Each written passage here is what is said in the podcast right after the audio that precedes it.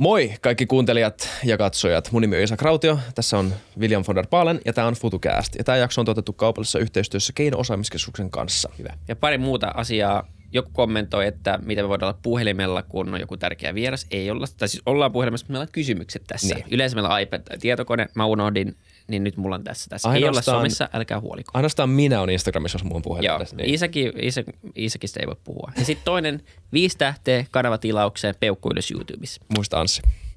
No niin. Tässä jaksossa meillä on vieraana Mika Maliranta. Tervetuloa Mika. Kiitos kutsusta. Toista kertaa FutuCastissa Mika Maliranta. Suuri kunnia. Tämä on, mä oon todella otettu, että mut, mut on kelpotettu jo vielä toisenkin kerran. Me sanoit, kenelle se on, ketä mitä se tarkoittaa, että se on meille suuri kunnia, että, että se nyt käy tässä kuitenkin selväksi kaikille. Niin siis niin mä tarkoitan. Molemmat tuntee itsensä kunnioitetuksi. Kyllä. Joo, kyllä. Jep. Mitä mieltä sä oot tämmöisestä? Mä kuulin, mä itse asiassa mailasinkin tämän sulle jo- joku kuukausi sitten, mutta mä kuulin hauskan ö, sanonnan, että makrotaloustiede on isojen poikien astrologiaa. Miten mieltä sä oot siitä? Siinä on, mä ymmärrän mistä toi sanonta tulee. Makrotaloustieteessä on ikään kuin tieteellisesti sellaisia kysymyksiä, joita on äärimmäisen vaikea niin kuin tutkia niin kuin kausaalimielessä. Taloustieteilijät ottaa tämän kausaalisuhteen vielä niin kuin aika tosissaan, että X vaikuttaa Yhyn. Makrotaloustieteessä meillä on vain se yksi realisaatio per kansantalous. Joka, ja sitten me, meillä on asioita, siellä on kymmeniä asioita, jotka vaikuttaa toinen toisiinsa. Niin, ää, mutta sitten taas toisaalta on kysymyksiä, jotka joka tapauksessa täytyy ratkoa. Me, me, nämä on niin todella tärkeitä fundamentteja talouskysymyksiä. Mä itse olen sillä tavalla suopeasti tulkitsen, että kun niitä asioita kuitenkin on ihan pakko tai äärimmäisen tärkeä selvittää, niin tota, makrotaloustieteessä tehdään kaikki, mitä pystytään ja toivotaan, että se riittää.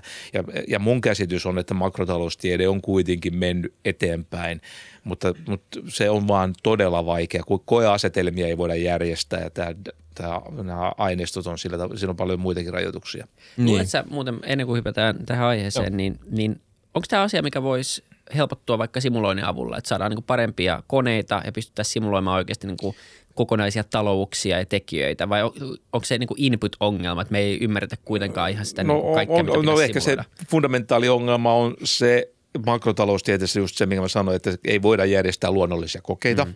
Ja sitten taas niin kuin tavallaan mikrotaloustieteessä tai empiirisessä mikrotaloustieteessä on sitten, on, kun on isot datat, on paljon havaintoja ja sitten on tämmöisiä hallinnollisia päätöksiä, syntyy semmoisia niin rajapintoja tai tämmöisiä, eikä syntyy luonnollisia koeasetelmia. Ja tästä niin kuin taloustieteessä kutsutaan tämmöinen uskottavuusvallankumous. Että taloustieteessä on nyt viimeisten vuosikymmenien aikana viety tilastotiedettäkin eteenpäin, että niin kuin tajuttu, että miten sieltä, kun se on sopivanlaisia aineistoja, niin sieltä voidaan ikään kuin etsiä sellaisia luonnollisia koeasetelmia. Siis jotain sen tyyppisiä, että on joku rajalinja, että toiset ovat oikeutettuja ja toiset ei.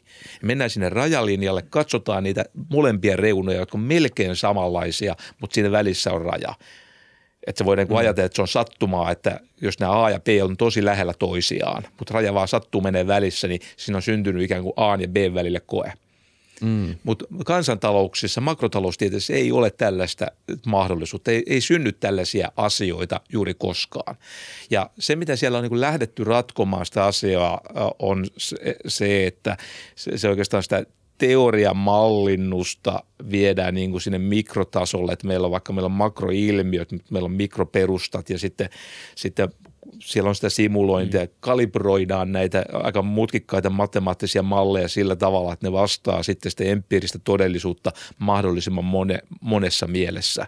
Ja sitten jos meillä on, ne on itse asiassa aika mutkikkaita ne mallit, pohjimallit, ja sitten jos se kaikkien olennaisien asioiden osalta on hir, hurjan samanlainen kuin mitä empiirissä nähdään monelta puolelta. Sitten me aletaan uskoa, että meillä on kohtuullisen oikea matemaattinen malli sille makrotalous, makrotalouden kehitykselle. Ja sitten kun meillä on tämmöinen kone, niin tällä koneella me voidaan sitten le- tehdä tämmöisiä koeeksperimenttejä, että muutetaan vähän tota, julkisia menoja ja katsotaan, että mitä se kone sanoo, että mitä täällä on. Ja kyllä, tämä on, kyllä mun käsitys on se, että, että makrotaloustiede on tässä suhteessa mennyt hurjasti eteenpäin esimerkiksi viimeisen kymmenen vuoden aikana. Mm. Selvä. Mutta tota, tää, ei tämä ihan perusteeton tämä astrologia syytös ole, koska kyllähän ne niin kuin välillä on tosi sillä tavalla epävarmoja ne tulokset. Joo. Ehkä se voi sanoa niin, että moni makrotaloustieteilijä on vähän astrologi. No ei. Joo, mä, mä, oon, mä, mä, mä, itse asiassa, no mä, mä, mä oon sillä tavalla ehkä, ehkä oikea henkilö kysyä, että mä, mä, mulla on yksi jalka ikään kuin makrotaloustieteen puolella. Mä oon niin talouden kasvututkimusta tehnyt, jossa on, niin kuin, joka luetaan niin makrotalous tieteen piiriin, mutta sitten mä teen empiiristä tutkimusta mikroaineistolla, että, että mä on, kyllä mä niin kuin sen takia mä voin sanoa, että mä tunnistan ton Joo. syydyksen. niin Ei tota liikaa itteessä, se on hyvä. hyvä. No tämä tähän ikään mennessä on oppinut tota, olemaan niin kuin niin hyvä. Piti vaan testata. Kantti. Noin. Tota, ö, hypätään aiheeseen. Meillä on siis aiheena tänään, jos pitäisi kolme sanaa kiteyttää, niin ke- vihreä siirtymä, itse asiassa hetken se on kaksi sanaa jo, mä tarvitsen vähän lisää sanoja, kolmeen eri teemaan. Vihreä siirtymä, taloustiede ja julkiset hankinnat on varmaan niin kuin ne kattoteemat tälle jaksolle. Mutta nyt ihan eka, vähän niin kuin sun mielipiteiden ääriviivojen ja lämpötilan mittaamiseksi, niin mä kysyn vaan tälle avoimesti, että miten sä näet tämän meidän asetelman ö, vihreän siirtymään taloustieteilijän näkökulmasta? No jos mä lähden ihan perusteista, niin taloustieteessä lähtökohtana on ihmisten hyvinvoinnin maksimointi. Siis jos katsoo oppikirjaa, niin siellä on iso U, jota lähdetään maksimoimaan, ja, tai niin ajatellaan, että se maksimoidaan. Ja ja siellä ei ole sellaista tulosta, että talouskasvu pitäisi maksimoida. Siis lähtökohta on nimenomaan ihmisten hyvinvoinnin maksimointi. Ja sitten vielä niin, että ei pelkästään niiden ihmisten, jotka ovat nyt, vaan myöskin tulevien sukupolvien. Eli koko taloustieteen lähtökohta on niin mun mielestä ihan fundamentaali kysymys, että niin ratkoa, että, että miten tämä hyvinvointi näin, tu, ny, nykyisellä ja tulevilla sukupolvilla voidaan ratkaista. Jos, jos me otetaan, muistutetaan, että tämä on se lähtökohta, ja kun me nyt tietenkin tiedetään, että, että ää, tämä meidän niin ilmastonmuutos ja luontokato on selvästi niitä asioita, jotka kaikkein eniten uhkaa meidän niin kuin, ihmisten hyvinvointia. Niin tota, ja, ja oikeastaan mä sanoisin, että tämä on se isoin kysymys ja sen sivuvaikutuksena tämä, joka on pienempi asia, niin tämä ympäristöongelmat tai luontokato saattaa uhata myöskin meidän talousjärjestelmää. Mm. Mutta tietenkin se hyvinvointi on tärkeä, mutta se tämän pahinta on just se, että tämä luontokato tuhoaa meidän hyvinvointia ja meidän talousjärjestelmää. Mutta on vielä niinkin päin, että jotta me voitaisiin ratkoa tämä ympäristöongelmat tai ensiksi estää tai niin kuin sopeutua siihen, niin me tarvitaan talouskasvua, me tarvitaan ennen kaikkea oikeanlaista talouskasvua. Ja tämä on mun mielestä niin kuin tärkeä talouspoliittinen kysymys, että mitä, mitä sille talouskasvulle pitäisi tehdä, jotta se talouskasvu kaikkein parhaiten tukisi sitä primääriä tavoitteita, että nykyisten ja tulevien sukupolvien hyvinvoinnin parantamista. Ja mä vielä toista, koska tämä on olena. Kysymys ei ole sitä, että onko talouskasvua lisättävä vai pienennettävä vai mitä, vaan se, että mitä pitäisi tehdä, että se talouskasvu olisi hyvinvoinnin näkökulmasta mahdollisimman oikeanlaista. Mitkä on parhaat ideat siihen tällä hetkellä. Tässä puhutaan tosi paljon nimenomaan tästä ja on paljon tämmöistä degrowth-ihmistä, jotka sanoo, että meidän pakko lopettaa se, mutta, mutta se, ei, se ei tunnu olevan kuitenkin, jos taloustieteilijät kysyy, niin se, se malli, millä tämä niin kuin saadaan ratkaistua. Ja sitten samaan aikaan meillä tulee kuitenkin niin kuin yksi tapa miettiä, mistä talouskasvu tulee, niin, niin on se, että, että tuotteet, mitä nyt tulee tai palvelut, mitä tulee markkinoilla, on eri lailla skaalautuvia kuin aikaisemmin. Eli meillä on digitaalisia tuotteita ja meillä on, meillä on enemmän palvelupohjainen talous kuin, kuin se, että louhitaan jostain joku taas joku uusi louhos ja, ja, ja näin poispäin. Niin onko tämä niin kuin sitä vai pitääkö tämäkin ajatus päivittää? No e, ehkä, ehkä mä vastaan sillä tavalla vähän niin kuin historiallista perspektiiviä vasta, että me ollaan käyty nyt sata vuotta, toista sata vuotta isoa keskustelua siitä, että minkälainen talousjärjestelmä on kaikkein tehokkain tuottamaan ihmisille hyvinvointia. Mm. Ja kai me nyt, nyt ollaan jo aika samaa mieltä, että tämä tämmöinen hajautettu, mutta ohjattu talousjärjestelmä on voittanut 6-0 tai 6-1 tota, tämmöiset niin täysin ohja- keski, keskitetyt tota, järjestelmät. Ja, ja me ymmärretään ehkä entistä paremmin, että miksi tämmöinen hajautettu, jota jotkut markkinataloudeksi kutsuu, niin on, on tehokas, tehokas järjestelmä sillä tavalla täyttämään tätä tavoitetta. Tämä tehokkuus on sillä tavalla, että täytyy ajatella positiivisesti, se, muistaa se positiivinen puoli. Eli me tarvitaan mahdollisimman tehokkaita ratkaisuja tämän ympäristöongelmien tota, ää, niin kuin ratkomiseen sillä tavalla, että tehokkuus tarkoittaa sitä, että mahdollisimman vähillä ää, hyvinvoinnin heikennyksille ihmisille. Että jos meillä on kaksi vaihtoehtoa, jotka, tota, jotka niin kuin vähentää esimerkiksi hiilidioksidipäästöjä saman verran, niin meidän kannattaa valita se tekniikka, jolla se saadaan aikaan mahdollisimman vähäisillä tota, niin kuin, hyvinvoinnin vaikutuksilla kotitalouksiin nyt ja tulevaisuudessa. Ja meillä on nyt kasvava ympäristötaloustieteilijät pystyisivät niin vielä kertomaan yksityiskohtia, että, että se, että saadaan joku tietty ympäristövaikutus – niin siinä on valtavia eroja siinä tehokkuudessa, millä se saadaan.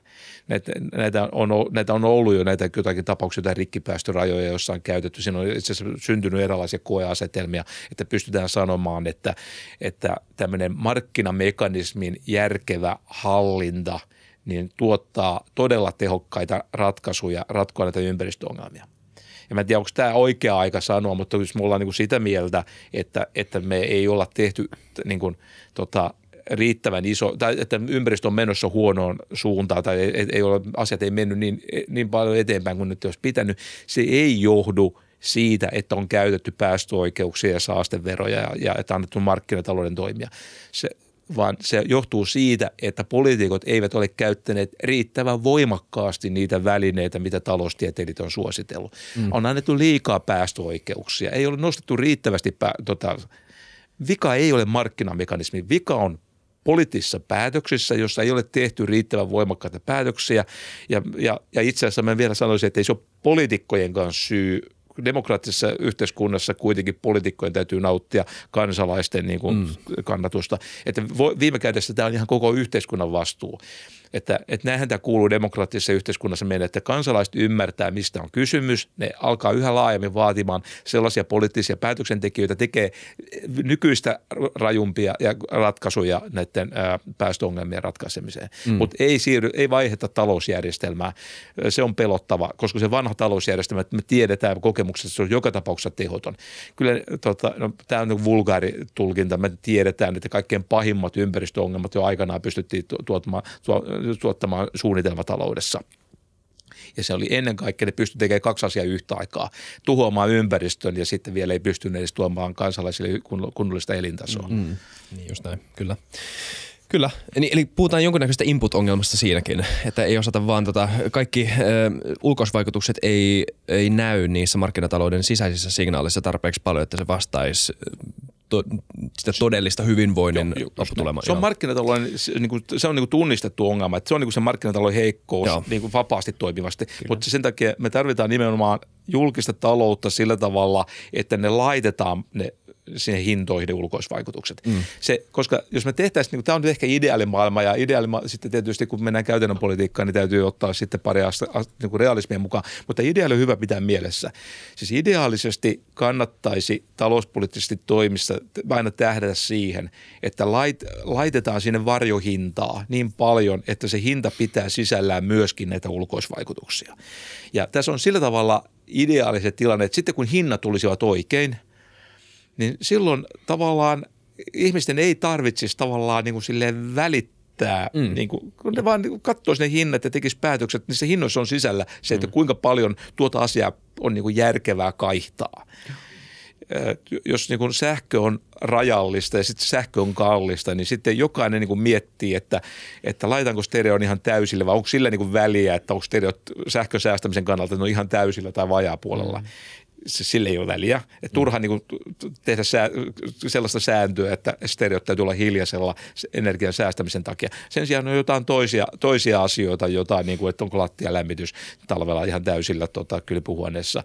Ja jos silloin on oikea hinta, niin ihmiset tajuavat, että okei, toi, toi, että kylpyhuoneen lattia on lämmin, ei ole niin tärkeä asia, ettenkö, että mä olisin valmis maksaa tuota hintaa. Kyllä. Mm. Ja mä oon niin täysin vakuuttunut itse, että tuossa että piilee niin kuin suurin osa – ratkaisusta. Jo vaan tuossa, niin mutta se, se mikä tuossa tietenkin on vaikeaa on se, että, että on niin helppo jotenkin hahmottaa ja ymmärtää, että okei, negatiiviset ulkoisvaikutukset hintoihin ja kuluttajat äänestää lompakoilla, joka tarkoittaa, että ne firmat, jotka ei pysty tarpeeksi tehokkaasti tekemään ympäristöystävällisiä tuotteita, menee konkkaan. Joo. Näin. Mutta miten tämä niin käytännön, meillä on globaali markkina – sulla on erilaisia, erilaisia markkinoita ja sielläkin pitää ehkä sanoa sama hengenveto, että tämä vihreä siirtymä ei ehkä vaadi sitä, että jokainen maa tekee samassa tahdissa tämän siirtymän, mikä ehkä niin kuin helposti tästä mm. keskustelusta tulee aika mustavalkoinen, että kaikki tekee tai kukaan ei tee, tai jos ei Kiina tee, niin kenenkään muun ei tarvitse tehdä, ei, ei se niinkään ole. Mutta kuitenkin samaan aikaan niin, niin markkinatalous on kytketty globaaliin markkinatalouteen. Eli jos joku ei lähde tähän peliin mukaan, jos Kiinassa ei laiteta hintoihin esimerkiksi mukaan tätä negatiivista ulkoisvaikutusta ja saat kuluttajana sieltä kuitenkin ostettua halvalla. Ja jos muualla se, se, se on hinnassa se ulkoisvaikutus ja siellä ei ole ja se ainoa mitä kuluttaja, mitä sä katsot on hinta, niin sit sä ostat Kiinasta. Joo. Tota, Tuossa on tärkeä näkökohta, että tosi, tosi kansainvälinen yhteistyö on äärimmäisen tärkeää ja sen takia mm. on tietysti todella arvokasta, että me ollaan, että on olemassa EU, joka on toimijana jo niin iso, että se, jo, se mitä se itse päättää, niin sillä on merkitystä. Mutta EU on myöskin niin vahva kauppaneuvottelija, että jos, EU ajat, jos EUssa muodostuu kanta siitä, että me halutaan hiilidioksidia päästää, niin se voi ikään kuin käydä neuvottelua – painostusta esimerkiksi Kiinan tai jonkun toisen kanssa ja sitten todeta, sitten todeta että me ei tehdä kauppaa tai sitten on, otetaan hiilitulleja tai jotain käyttöä, että voidaan niin kuin käydä tämmöistä ikään kuin erä, eräänlaista, nyt mä kutsun positiivista kauppasotaa. Mm. Me ollaan käyty negatiivisia kauppasotia, no. mutta se on positiivinen kauppasota, että, että te hoidatte, me, me, me rajoitetaan meidän kauppaa, jos te ette tee näitä asioita ympäristön kannalta asiallisella tavalla. Ja nyt tässä on tämä kolminapaisuus, siellä on Yhdysvallat, Kiina ja EU, kolme pystyy jo neuvottelemaan järkeviä päätöksiä. Jos neuvotteluosapuoli on kymmenen, me tiedetään peliteoriasta, mm. on vähän vaikea löytää. Mutta kolmen kanssa tämä niinku periaatteessa voi toimia. Nyt on vain tärkeää, että EU on vahva ja tota, äh, ryhdikäs. No nyt nämä olosuhteet on mennyt kyllä menossa siihen suuntaan, että mulla on pel, vähän pelko. EU on ollut to, todella, mä oon niin tavallaan ollut aika tyytyväinen tähän EU-linjaan. Nyt mä vaan mietin, että mitäköhän mahtaa tämä EUn poliittinen niin selkäranka kestää niin. sitä vaihetta, kun ensimmäistä kertaa alkaa paleltaa mm, ihan, ihan oikeasti. Niin. Ja silloin paras muistutus on se, että vilu on pikkujuttu verrattuna siitä, että mitä siellä Ukrainassa niin koetaan. Että me ollaan sodan kaltaisessa tilanteessa. Mä en halua nyt tietysti mm. mitä on Ukrainassa, se on ihan omat, mutta me ollaan sillä tavalla, mä ajattelen niin, niin kuin tavallaan, että on hyvä ajatella, että me ollaan sodan kaltaisessa tilanteessa ja sodan kaltaisessa tilanteessa aina välit joudutaan niin kärsimään ylimääräisiä e, e, niin kuin elintason menetyksiä. Se, se on paska juttu, mm. mutta, tota, mutta me tiedetään se syyllinen tällä kertaa. Mm, kyllä. Otetaan julkiset hankinnat mukaan keskusteluun. Joo, Tämä on tässä tota, teema tässä jaksossa ja haluttaisiin tarkastella läpi tätä ideaa. Ö, eli siis, no ihan aluksi, mistä puhutaan, kun puhutaan julkisista hankinnoista? Mitä ne ovat? No, tota, siis me kar- kar- karkeasti kansantalous tietysti jakautuu tämmöisiin sektoriin. Meillä on yksityinen sektori, jossa on yritykset ja jossa on yksityiset omistajat ja tu- tuottaa markkinoille toimijoita. Ja sitten me olemme, meillä on tämmöisiä, seka- me olemme kuitenkin kaikki sekataloukset. Meillä on julkinen sektori, joka tuottaa julkisia palveluja. Ja se, että tyypillisesti vauraissa maissa julkinen sektori on aika suuri, niin siinä on tietysti siinä on olemassa olemassa erilaisia teorioita, mutta niin kuin on aika helppo ymmärtää, että miksi yle, tyypillisesti on niin, että kun kansan ta, talous vaurastuu, niin julkinen sektori kasvaa. Mm. Se johtuu siitä, että ne julkiset palvelut, tuot, julkinen sektori tuottaa sellaisia julkisia palveluja, joiden niin kuin kysyntä kasvaa vaurastuessa. Opetusta, terveydenhuoltoa halutaan yhä enemmän, tuota, yhä kalliimpia tuota, leikkauksia ja julkinen sektorilla on suhteellinen etu yksityiseen sektorin moni, monissa tämän tyyppisissä toiminnassa, ei pelkästään puo- maanpuolustuksen hoitamisessa, vaan aika monissa muissa koulutuksessa, terveydenhuollossa. Ja, ja sen takia julkisesta sektorista tulee tärkeä toimija niin kysyntäpuolella. Mutta mut se on niin kuin eri asia se, että mitä julkinen sektori palv- tarjoaa palvelusta ja kuka sen tuottaa – ja, ja, ja, mm. ja julkiset hankinnat tulee siitä, että julki, kansalaiset äänestyskäyttäytymisellä on, on halunnut, että meillä on maanteitä, puolustusvoimia tai muita. Ja julkinen sektori niitä tarjoaa. Se, ne, se voi tehdä niitä itse – tai sitten se voi ostaa markkinoilta. Eli tie, tota, näitä tie, tie, tietyötä ei yleensä valtio tai ole enää vuosiin tehnyt, vaan se jonkun kilpailuttaa sitten, että joku tekee sen asfaltitien ja julkinen palvelu maksaa. Ja tämä on sillä tavalla tärkeä osa, että nyt puhutaan todella isoista miljardeista, mitä vuodessa julkinen sektori, siis kunnat ja valtio tekee julkisia hankintoja. 47 kai, Miljard, 47 miljardia voi olla. Niitä on, ne on, joo, mä muistan, että niitä on isoja lukuja, mutta se mittaluokka on joka tapauksessa tuota joo. luokkaa. Siis ihan valtava summa, e, e, jota niin kuin hankitaan yksityiseltä puolelta. Ah, se on 31. Niin, niin mä muistin, että se oli vähän, jo, mä itse muistelin, että se olisi ollut kakkosella tai kolmosella. Kyllä, 31 mun yksityiseltä, joo mutta mittaluokka on kuitenkin Joo. valtava. Siinä on vähän kiistanalaisia eriä, mutta mittaluokka on ihan selvä. Ja se on tietysti selvä, että julkinen sektori tekee tuollaisia hankintoja, niin se on äh, uhka ja mahdollisuus tälle markkinoiden toimivuudelle. Mm. Mm. Eli se, millä tavalla julkinen sektori sitten niiltä yrityksiltä tekee niitä hankintoja, niin silloin se on ensinnäkin niin kuin val, julkiselle taloudelle tärkeä kysymys, että ne tehdään ne hankinnat sillä tavalla järkevästi, että meidän julkinen talous saa mahdollisimman hyviä pal, pa, tu, tu, tavaroita ja palveluita mahdollisimman kustannustehokkaasti. Meidän julkinen talous on jo valmiiksi rakenteellisesti alijäämäinen. Joo. On valtavan tärkeää, että tehdään niin kuin säästeliästi. Ja sitten toi, eikä tässä kaikki. Se tapa, millä se tehdään, niin sillä on myöskin vaikutusta siihen, että miten ne yksityiset markkinat toimii. Kaikkein surkein tilanne olisi se, että julkiset hankinnat tehtäisiin sillä tavalla, että ne tulee ensiksi veronmaksajalle poskettoman kalliiksi, eli maksetaan ylihintaa palvelusta ja tehtäisiin ne hankinnat vielä, sitten vielä sellaisilta yrityksiltä sillä, sillä seurauksella, että markkinat keskittyvät kehittyy tavalla, joka ha- haittaa niin kuin markkinoiden toimivuutta ja niiden dynamiikkaa. Mm. Tällä tavalla me saadaan niin kuin kaksi vauriota kansantalouden kannalta niin kuin yhtä aikaa. Eli ikään kuin joku menestyisi useasti ja isosti näissä julkisissa hankinnoissa ja sitä kautta sitten kasvatettua omaa firmaansa ja siitä tulisi myös voimakkaampi peluri sitten myös ikään kuin yksityisillä markkinoilla just näin, Just näin, just mm. näin. Eli saa sieltä kilpailuedun suhteessa muihin ja, ja t- tämähän on, tästä on niin kuin valta, yhä kasvava Joo. määrä näyttöä, että sehän on pelottava tilanne, että tapahtuu just tämmöistä keskittymistä, koska sehän voi olla vielä niin, että se yritys, jolla on suhteellinen etu keskustellessa julkisen sektorin kanssa, niin se se voi olla vähän erilainen yritys kuin sellainen yritys, jolla on suhteellinen etu esimerkiksi innovoida uusia tuotteita ja tavaroita ja palveluja. Mm se, se on vähän erilaista osaamista. Toisessa ehkä enemmän hengailla sitten virkamiesten kanssa erilaisissa kokkareissa ja toisessa niin kuin ollaan enemmän yliopistoihmisten kanssa tekemisissä ja yritetään miettiä että, niin kuin teknologia-asioita.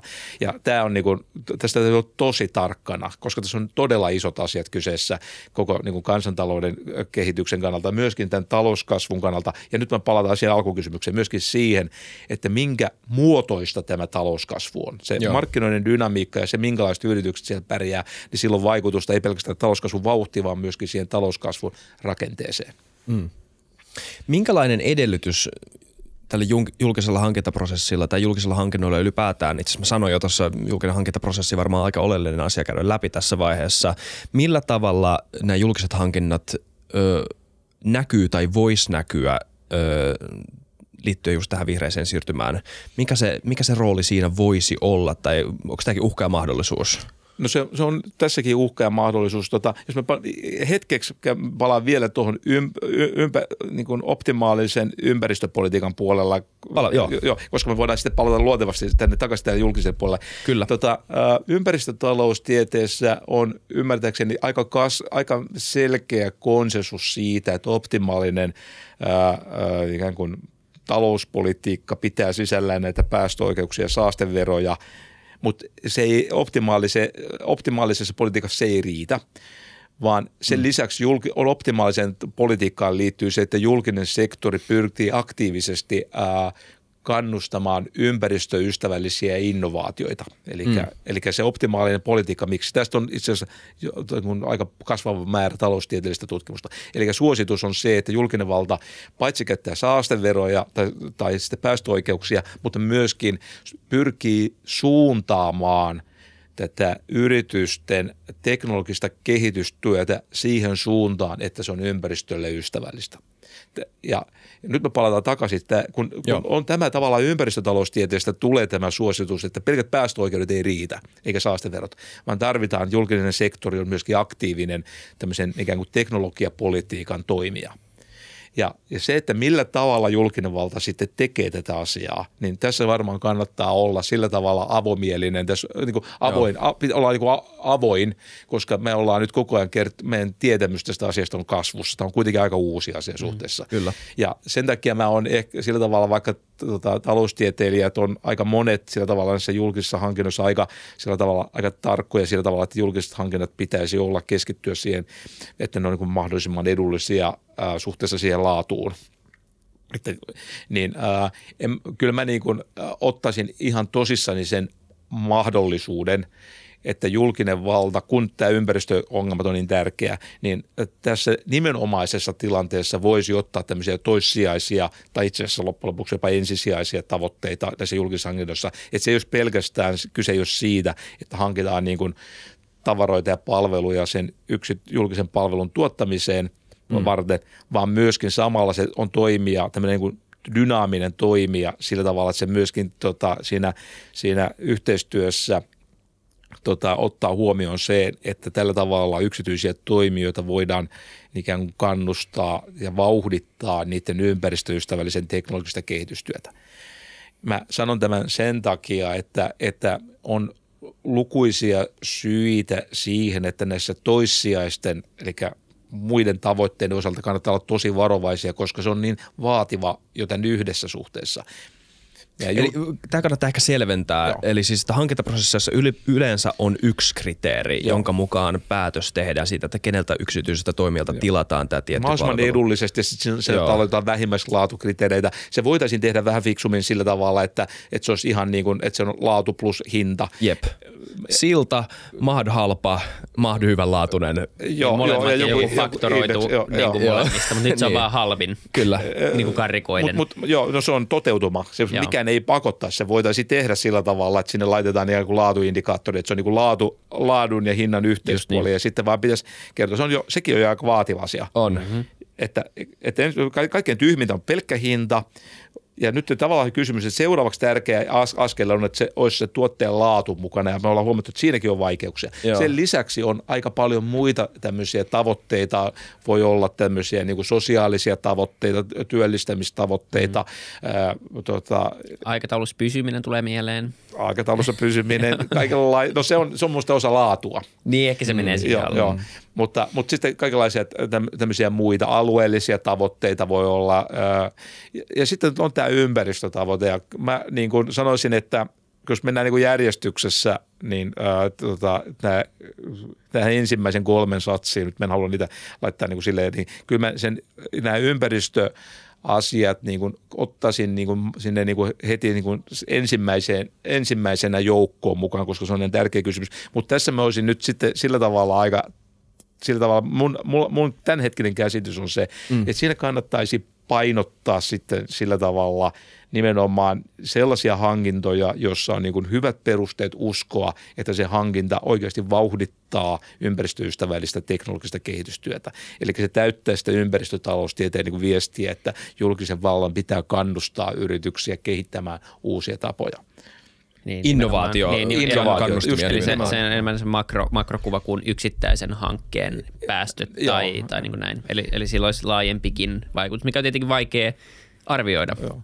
Mutta se olisi kurjan tärkeää, että siinä olisi koke, vähän kuin kokeilua, että, että tehtäisiin näitä hankintoja ja jos tehdään niitä hankintoja, että sillä on tämmöisiä ympäristötavoitteita tai pyrkimyksiä vauhdittaa, niin sitten tehdään ne koeasetelmat sillä tavalla, että voidaan tutkia jälkikäteen, että miten se niin kuin mm. meni.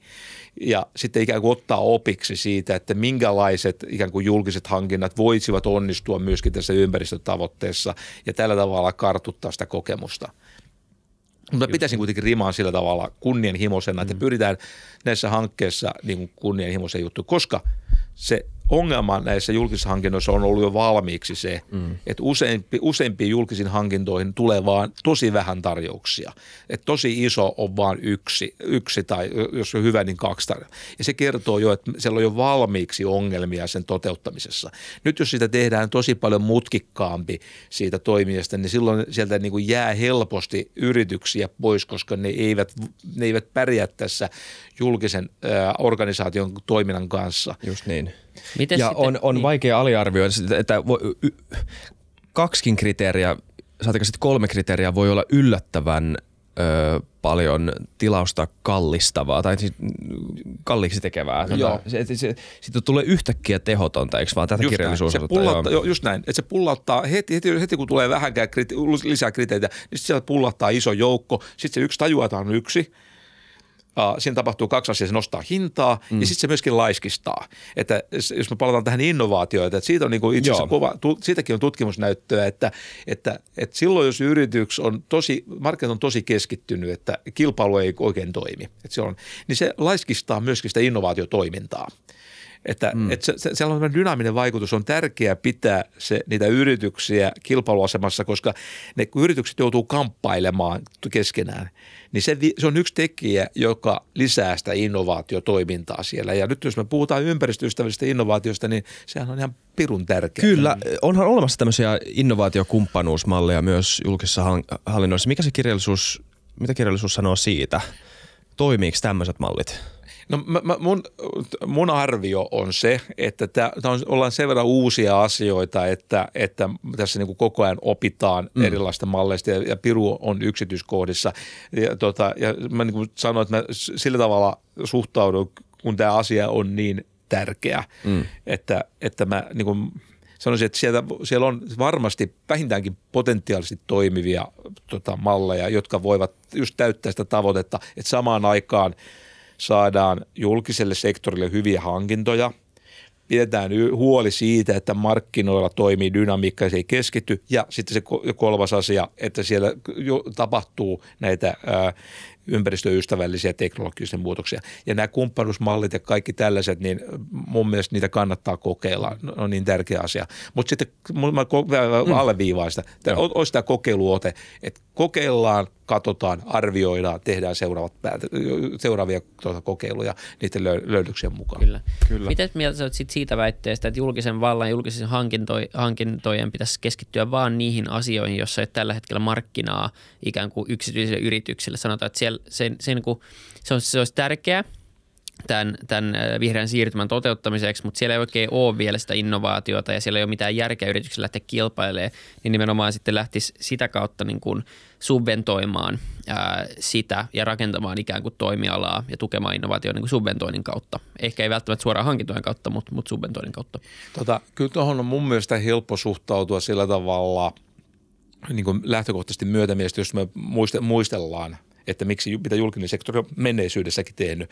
Että aika paljonhan julkinen sektori on ennenkin tehnyt sitä, mm. että, että se on paikannut markkinapuutteita.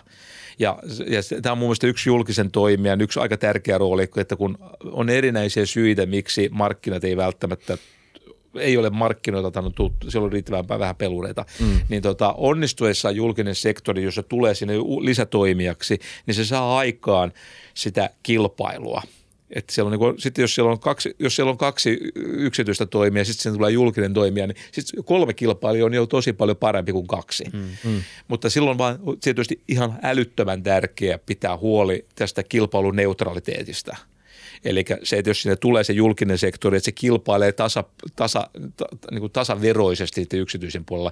Julkisella toimijalla on se etu, että ne ei usein voi mennä konkurssiin tai että, niin kuin, että, että, että, tämän tyyppiset asiat.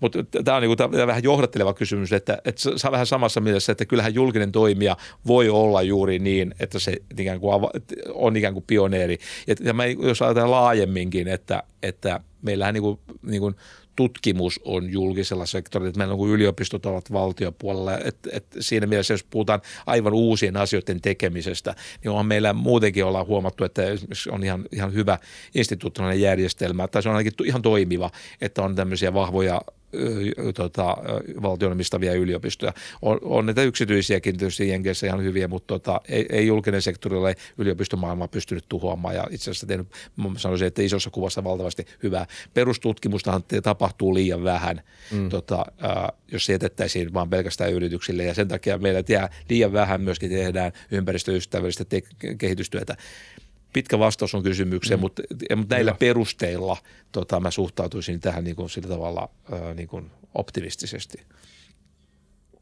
Uh, paljon asiaa, mitä miettii. Mutta jos me palataan siihen, tota, ö, oleellisin kysymys tässä on se ö, loppujen lopuksi, oli ne keinot mitä hyvänsä, se niin kuin tavoite, että että onnistutaan tekemään vaikuttavaa ö, kestävää siirtymää, niin miten tämmöisten julkintahankintamenettelyiden prosessien kautta voidaan varmistua siitä, että nämä toissijaiset kriteerit ovat vaikuttavia? Onko tämä tämmöinen piruun yksityiskohdissa kysymys? On se, on se sitä, mutta ensinnäkin mun mielestä tosiaan pitää, kannattaa olla tosi kriittinen siitä, että, että, että on, sopiiko tänne toinen tai kolme, kolmas tavoite. Mm. Ja, ja, ja, tässä, ja varmaan sitten tosiaan kannattaa olla, että aika iso osa hankinnossa todetaan, että ei kannata yritä, se, kun, mm. varsinkin kun huomataan, että on jo entuudesta ollut vaikeuksia saada edes niitä hintaa ja laatua kohdalla, että se silta on niin kuin kestävä. Meillähän nyt ei ole sillat romahdellut niin kuin jossain maassa on romahdellut, tota, ää, mutta, mutta, mm. ja, mutta myöskin se tilanne, että meillä on paljon, jos on vain yksi toimija tai kaksi toimijaa valmiiksi, mutta ei haluta sitä toista vielä pois.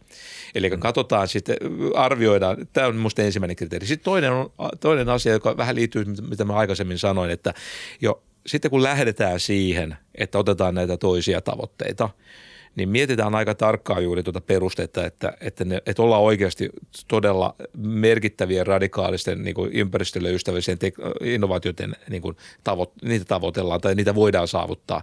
Ja heti alusta lähtien ne, ne julkiset hankinnat to, yritetään toteuttaa sillä tavalla, että se, se toteuttamistapa tarjoaa mahdollisuuden sen jälkikäteiseen arviointiin, että miten se meni. Niin. Koska se, se on usein jo siinä heti alusta lähtien täytyy niin kuin miettiä se, että tämä kannattaa tehdä näin, jotta tätä voidaan myöhemmin sitten arvioida, että miten tämä niin kuin meni. Mm. Ja tämä on niin kuin kaikkien etu ja tämä liittyy just siihen, että tällä tavalla me kertyy niin kuin näkemyksiä siitä, että minkä tyyppiset menettelyt sitten niin kuin tuottaa näitä tavoitteita, mitä me kaikki halutaan. Mm. Koska jos mä, jos mä haluaisin väittää tuota vastaan, että itse asiassa tulee sulta, tämä on itse asiassa sun ajatus, joka toimii tässä tähän ikään kuin vastalauseena. Ideaalimaailmahan olisi sellainen, missä nämä kriteerit ei olisi mitään paperille kirjoitettuja kriteereitä, koska olisi se sitten regulaatio, olisi se sitten äh, niinku mm. hiilipörssi, olisi sitten muut äh, tämmöiset niinku tasapainottavat regulaatiot, pitäisi jo huolen siitä mm. näistä ympäristökriteereistä. Niin, että sä et voi tarjota ikään kuin epäympäristöystävällisesti niin, niin, alkuunkaan. Niin, että jos että pesetäänkö nämä tuotteet A vai B, niin jos niin. on kaikki verot sillä tavalla, että siinä pesetyksessä on ikään kuin siinä hinnassa joutuu, se pesettäjä joutuu ikään kuin kantamaan ne ympäristöongelmat, niin sä vaan vertaat loppujen lopuksi sitä hintaa. Tämä on se ideaalimaailma. Ja tämä Kyllä. on niin tavallaan se, mikä olisi se ajatus, jos pelkät pää, päästöt riittäisi. Mutta niin kuin mä tuossa sanoin, ympäristötaloustieteessä on sanottu, että tämä ei riitä optimaaliseen ympäristöpolitiikkaan mm. tämäkään, tämä edes tämä ideaali, vaan se, jopa tämän ideaalin päälle – Siis tämän päälle Joo. tarvitaan vielä julkista toimijaa, joka kannustaa tai ohjaa yrityksiä tekemään vielä enemmän ympäristöystävällistä teknologiaa, mitä ne tekisi näillä ideaalisilla hinnoillakin. Mm. Mm. Sitten mä kysyn kysymyksiä, joka ei välttämättä suoraan liity taloustieteeseen enää, mutta kuinka kaukana sä luulet, että me ollaan semmoisesta tästä niin kuin ensimmäisestä lähtökohtaisesta ideaalimaailmasta – Tota, no, mutta sanotaan, että me ollaan tosi, tosi paljon lähempänä, mitä mä olisin ikinä voinut kuvitella 90-luvulla, kun mä juttelin tuolla Helsingin yliopiston kahvilassa, tota, että ää, valtavasti tässä on niin kuin menny, menty eteenpäin. Mm. Että silloin kun puhuttiin, mä muistan 90-luvulla puhuttiin, taloustieteessä oli tämä ajatus, että on saasteveroja. Mm. Niin jotkut ajattelivat, että se on niin eettisesti niin kuin, tuota, pöyristyttävä ajatus, että, että saa saastuttaa, kunhan vaan maksaa siitä. Ja sitten me, me käytiin pitkästyttäviä mm. keskusteluja siitä, että ei se ole etiikkaa, tämä on, niinku, tää on, niinku, tää, tää on, tää on, tässä on niinku pointti. Ja ne oli niin toivottomia ne keskustelut, että nyt kun mä katson nykypäivää, mitä esimerkiksi vihreässä liikkeessä tai ympäristöliikkeessä, niin se on, niinku, se on täysin ostettu tämä ajatus, mm. että Joo. ympäristöverot tai saasteverot on hyvä idea. Uh, se, mikä on ideaalia, riippuu vähän myöskin siitä, että mistä ajattelee, että, että varmaan me, uh, sanotaan, että meillä on hyvät instrumentit. Mun, mun mielestä se, mikä on ideaalisuuden e, e, esteenä, on niin kuin poliittiset realiteetit. Että näitä päästöoikeuksia pitäisi antaa niukemmin, mitä niitä on annettu. Niitä annetaan ilmaiseksi, niitä päästöoikeuksia. Syyt, syitä, miksi tehdään näin, ovat selvästikin poliittisia. Hmm. Ja tota, mutta mun mielestä suunta on kuitenkin ollut koko ajan hyvä. Ja sitten ehkä vielä tuohon ideaalisuuteen, että kyllähän mun mielestä on myöskin tiedossa, tämä on hyvin ollut esillä tämä ajatus, että tarvitaan teknologiapolitiikkaa, siis tarvitaan niin teknologisen panostusta. Ja on, ymmärretään yhä enemmän se, että sillä on pointtinsa, että siinä nimenomaan vielä suunnataan sitä teknologiaa. Ei pelkästään anneta, ei, tämä on tärkeää, ei, ei, teknologiapolitiikka ei ole ainoastaan sitä, että sä saat verovähennyksiä, kun sä teet T&K-työtä se on se yksi tapa niin kuin kannustaa tutkimus- ja kehitystyötä, että saadaan niin verohelpotuksia. Joo. Silloin siinä ei ole yhtään tätä suuntaavaa luonnetta. Mm. Silloin, ja siis sun silloin, pihvi on se, että saako olla suuntaavaa luonnetta? Saako valtio ohjata? Joo. Oliko se se sun pihvi enemmänkin? E, niin, tai se, tai se subventointikysymys. Vai? Niin. Siis mun mielestä, tai se kysymys, mitä mä kysyin, oli vaan, että, että, että niin kuin, onko se toimiva malli, onko siinä järkeä. Niin, ja mä oon sitä mieltä ehdottomasti itse, että siinä on paljonkin järkeä. On, on. Joo, Jos yksityinen toimija ei voi lähteä jonnekin, koska markkinaa – markkinan, tai niin kuin, siinä ei mitään markkinaedellytyksiä tai bisnesedellytyksiä, mutta se on tärkeä asia yhteiskunnalle, niin jonkun pitää avata se peri. Joo, ja jo. jos se ei ole yritys, niin sitten pitää olla julkinen valta. Joo, ja sitten se, että vielä mm. millä tavalla sitä tehdään, että, että se niin kuin suunnataan, että ei ollut pelkästään sitä, että annetaan verohelpotuksia, että tehkää sitten kaikenlaisia teknologisia kehityksiä, vaan ollaan sillä tavalla aktiivisia suuntaajia. Se, että millä tavalla sitä toteutetaan, niin siinä on varmaan vielä paljon niin kuin kokeiltavaa ja innovatiivisuutta. Voitaisiin niin järjestää tämmöisiä kilpailujakin. Tota, nyt on joskus aikanaan mm. järjestetty tota, Atlantin ylittämiseen liittyy jotain teknisiä ongelmia ja sitten sinne joku lupasi, että joka keksii ratkaisun tähän, niin saa tämmöisen palkinnon. Ja mm. sitä, sitä, että, siis on, näitä, näitä ideoita on ollut ja niitä ehkä välillä kokeillaan, niitä varmaan voisi kokeilla vielä lisää. Mutta pointti on se, suuntaamiselle on tarvita. Ei riitä, että annetaan verohelpotuksia – niin ja se mm, nimenomaan just. sillä suuntaamisen tavalla on varmasti myös merkitys, että se ei voi olla rajoittavaa kuitenkaan, ei, ei, koska ei, kukaan julkinen hallinto tai kukaan ei voi tietää, mistä se oikea innovaatio tulee. Eli se pitää olla tarpeeksi löyhää kuitenkin, että se antaa mahdollisuuden keksiä sen innovaation, mutta kannustaisi lisää yrityksiä ylipäänsä yrittämään. Niin, ehkä, ehkä se, että meillä on vain se pidemmäri tavoite, että jos niin esimerkiksi hi, hiilidioksidipäästöjä tota, mm. lähtö, niin kilpailu koskee sitä, että millä ratkaisulla saadaan kaikkein paljon vähennettyä sitä, Just ei niin. sitä, että millä välineellä. Että jos joku keksii siis insinöörit on tosi luovia. Mä en mm. yhtään lähtisi rajaamaan niitä, niitä, niitä ratkaisuvaihtoehtoja. Niin, tavoitepohjaisesti niin, tavoite, vaan, joo. jos niin. Kyllä. Tota, jotain piti kysyä. Niin piti kysyä vielä vähän ylipäänsä ehkä, e, että julkinen hankintaprosessi nyt tulee jotenkin selväksi vielä, koska se ei välttämättä ole niin yksinkertaista e, hahmottaa ihmisille, että miten se käytännössä tapahtuu. Et meillähän on niin kuin, Meillä on valtiollisia toimijoita, sitten meillä on kunnallisia toimijoita ja meillä on niin kuin julkisia organisaatioita, jotka hankkii. Mutta sitten meillä on myös jonkin sortin niin kuin valtion tason hankintaa, eikö niin? Ja, ja niin kuin miten tätä, miten tämä, jos mä oon nyt yritys ja mä haluan myydä mun palveluita, ää, sanotaan nyt vaikka valtiolle tai, tai sitten – suoraan jollekin organisaatiolle tai kunnalle, niin onko näissä eri prosessit vai onko se niin kuin, koskeeko näitä kaikkia kuitenkin samat hankintasäännöt? Kyllähän näitä on pyritty niin kuin yhtenäistämään ja yritetään, ja on, on tunnustettu, tunnistettu se ongelma, että näihin kilpailutuksiin osallistuu niin kuin liian vähän toimijoita mm. ja, ja sitten sikäli kun se on niin kuin tiedon puutteesta, niin onhan näitä kaiken maailman alustoja ja, ja tämmöistä äärimmäisen tavoite, niin kuin, niin kuin toivottavaa. E, mulle, e, mä en pystynyt mitä nettisivua sanoa, mistä voit sekata, mutta, mutta kyllä julkinen valta on tämän toiminut.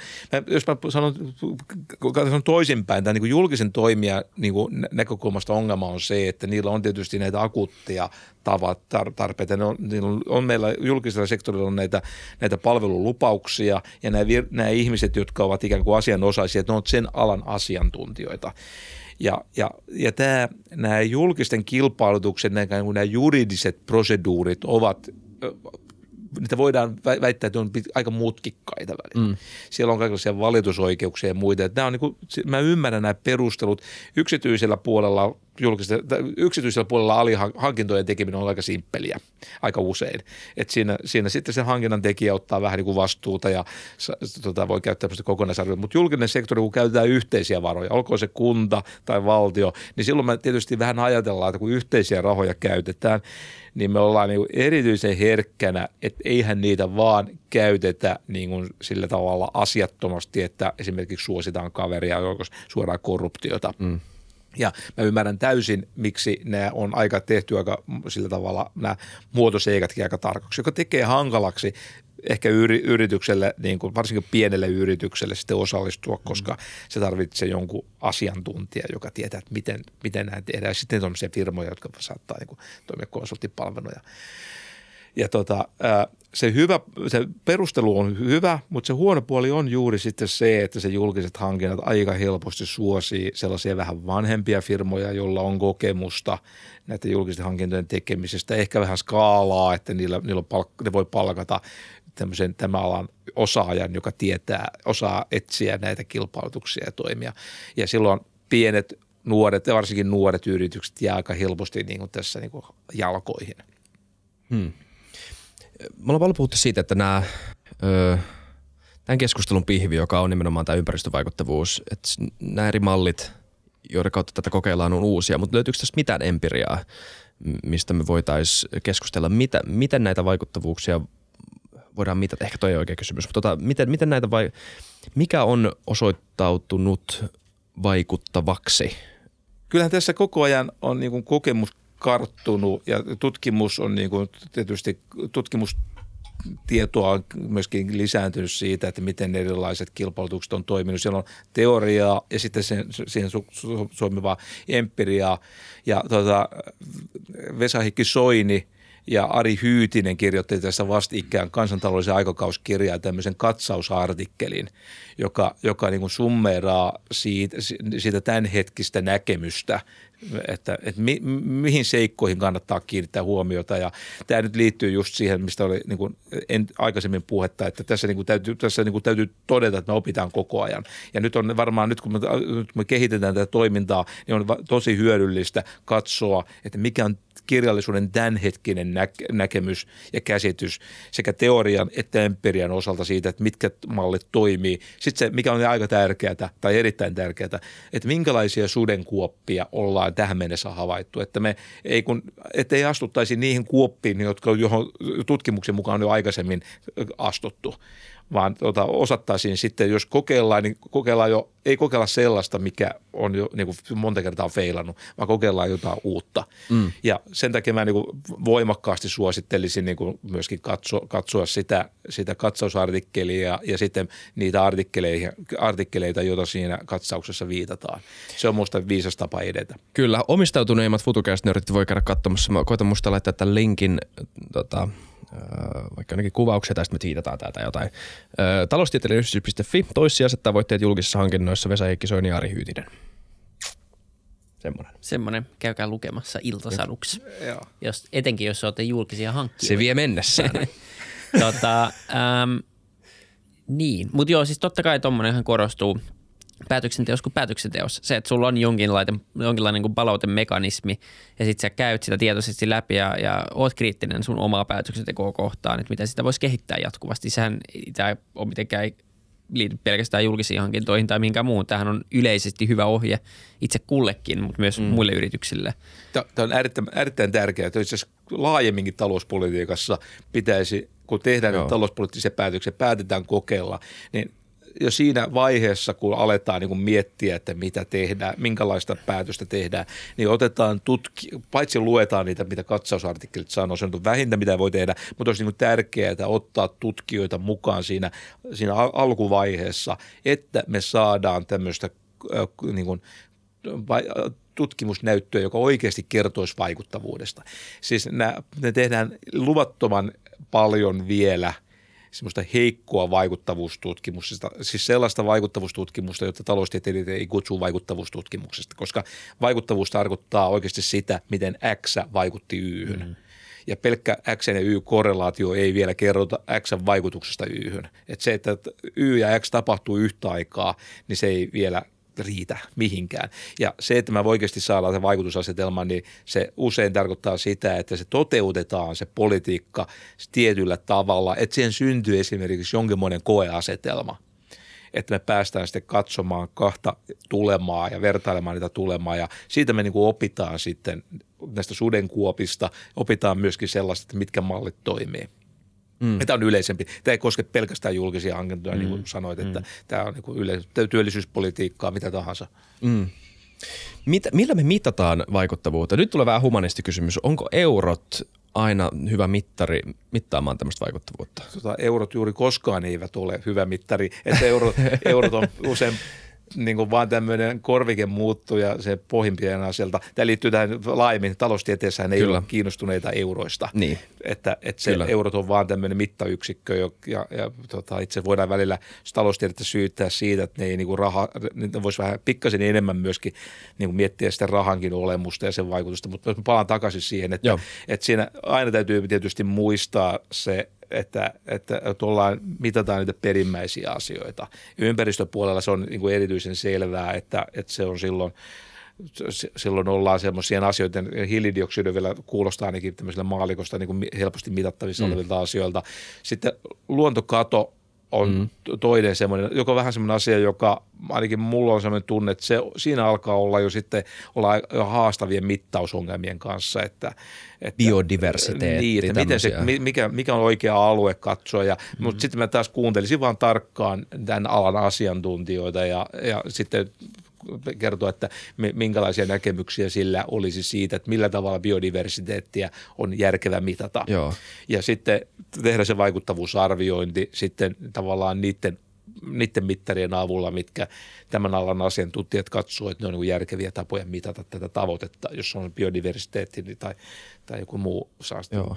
Yksi asia, mikä ö, herättää keskustelua monissa on, että kun puhutaan näistä mittareista, e, niin ne edellyttää jonkun tasosta normatiivisuutta ö, suhteessa siihen, miten ne määritellään. Euro, euroissa mun ei tarvi olla aika monen eri niin kuin maailmankuvan ö, omaajat pystyy helposti näkemään, että yksi euro on enemmän kuin nolla euroa ja kaksi euroa on enemmän kuin yksi euro. Mutta sitten kun aletaan mittaamaan tämmöisiä paljon monimutkaisempia systeemisiä ajat, asioita, niin, niin se normatiivisuus, se, että mitä priorisoidaan, mitä mitataan, mikä on tärkeämpää kuin to, joku toinen asia, niin se tulee heti paljon oleellisemmaksi.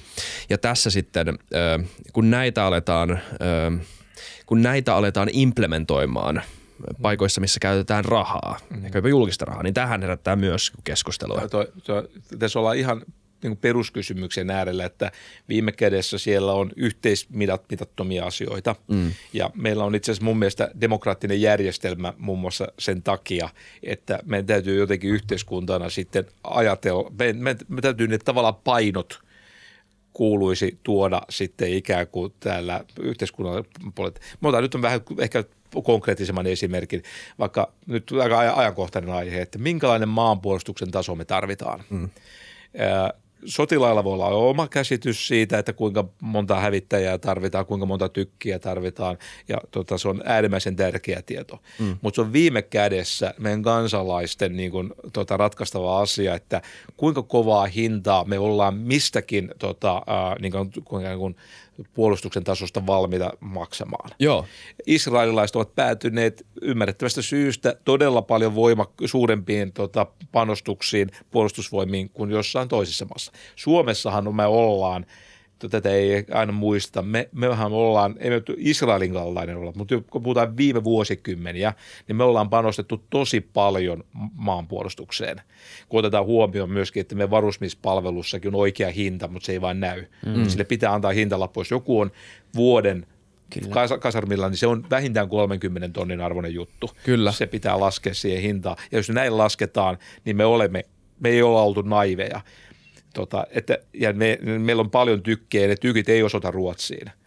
Että, tota, Toistaiseksi joo. Tämä on tosi tärkeä pointti. Siis just ja, nimenomaan, ja, kun- me otan joo, analogia. loppu, kyllä. Ihan sama, me ollaan samanlaisen niin kuin arvokysymyksen kautta, että kuinka paljon me ollaan valmiita maksaa. Tietysti, jos mä otat, jokuhan voisi sanoa, että mik- mikä ei ole pyhää tai niin kuin, sillä ei ole mitään hintaa. niin Se tarkoittaa sitä, että me ollaan kaikki tuolla niin kuin rintamalla odottamassa sitä potentiaalista hyökkääjää. Niin, kaikki on suhteellista. Niin, niin. niin kaikilla on siis ympäristö, mutta jotkut asiat ovat tietysti aika tärkeitä. Kyllä mä niin, Niin nimenomaan, joo. joo kyllä.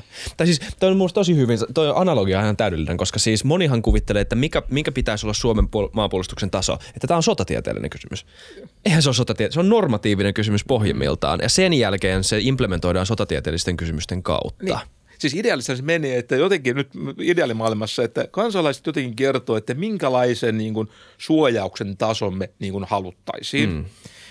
Ja sitten sota-alan asiantuntijat sitten miettii, että mikä on niin kuin optimaalisin tapa tuottaa tämä suojauksen taso. Mm.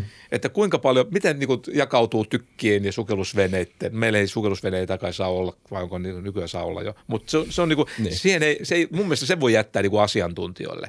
Mutta me tarvitaan yhteiskunnallista keskustelua ja poliittista järjestelmää tämän niin kuin miettimiseen. Että, tota, ja sitten sotilaat voi niin kuin yrittää kertoa, että okei, meillä on 69 hävittäjää, tällä me saadaan tämä asia. Jos meillä olisi 150, niin se paranisi näin paljon, mitä se nyt tarkoittaa. Mm. Nyt haluaisin pyytää, että kun, millä todennäköisyydellä Venäjä rynnisi Suomen läpi sitten mm. niin kuin me tehtiin, voisiko kysyä tästä vielä, koska tämä liittyy tosi oleellisesti niin kuin viime jakson yhteen teemaan. Me puhuttiin Eva Furmen kanssa siitä, että hän on tämmöinen periaate, että kaikkien pitää pelata mukana. Tai että se on niin kuin tämä haaste tässä, kun puhutaan kestävästä kehityksestä. Kaikkien niin kuin eri sektoreiden pitää jollain tavalla osata pelata mukana.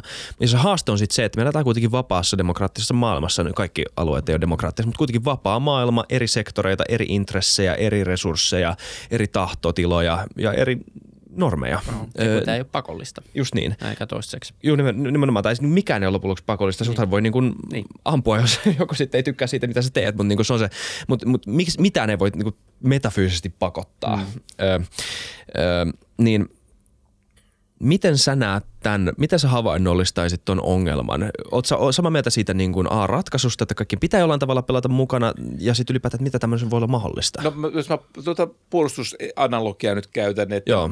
jotkut asiat ovat sellaisia, että ne on niin kuin yhteisiä tuotteita. se, se tavallaan ideaalisti tämä vapaus ei toimi – niin.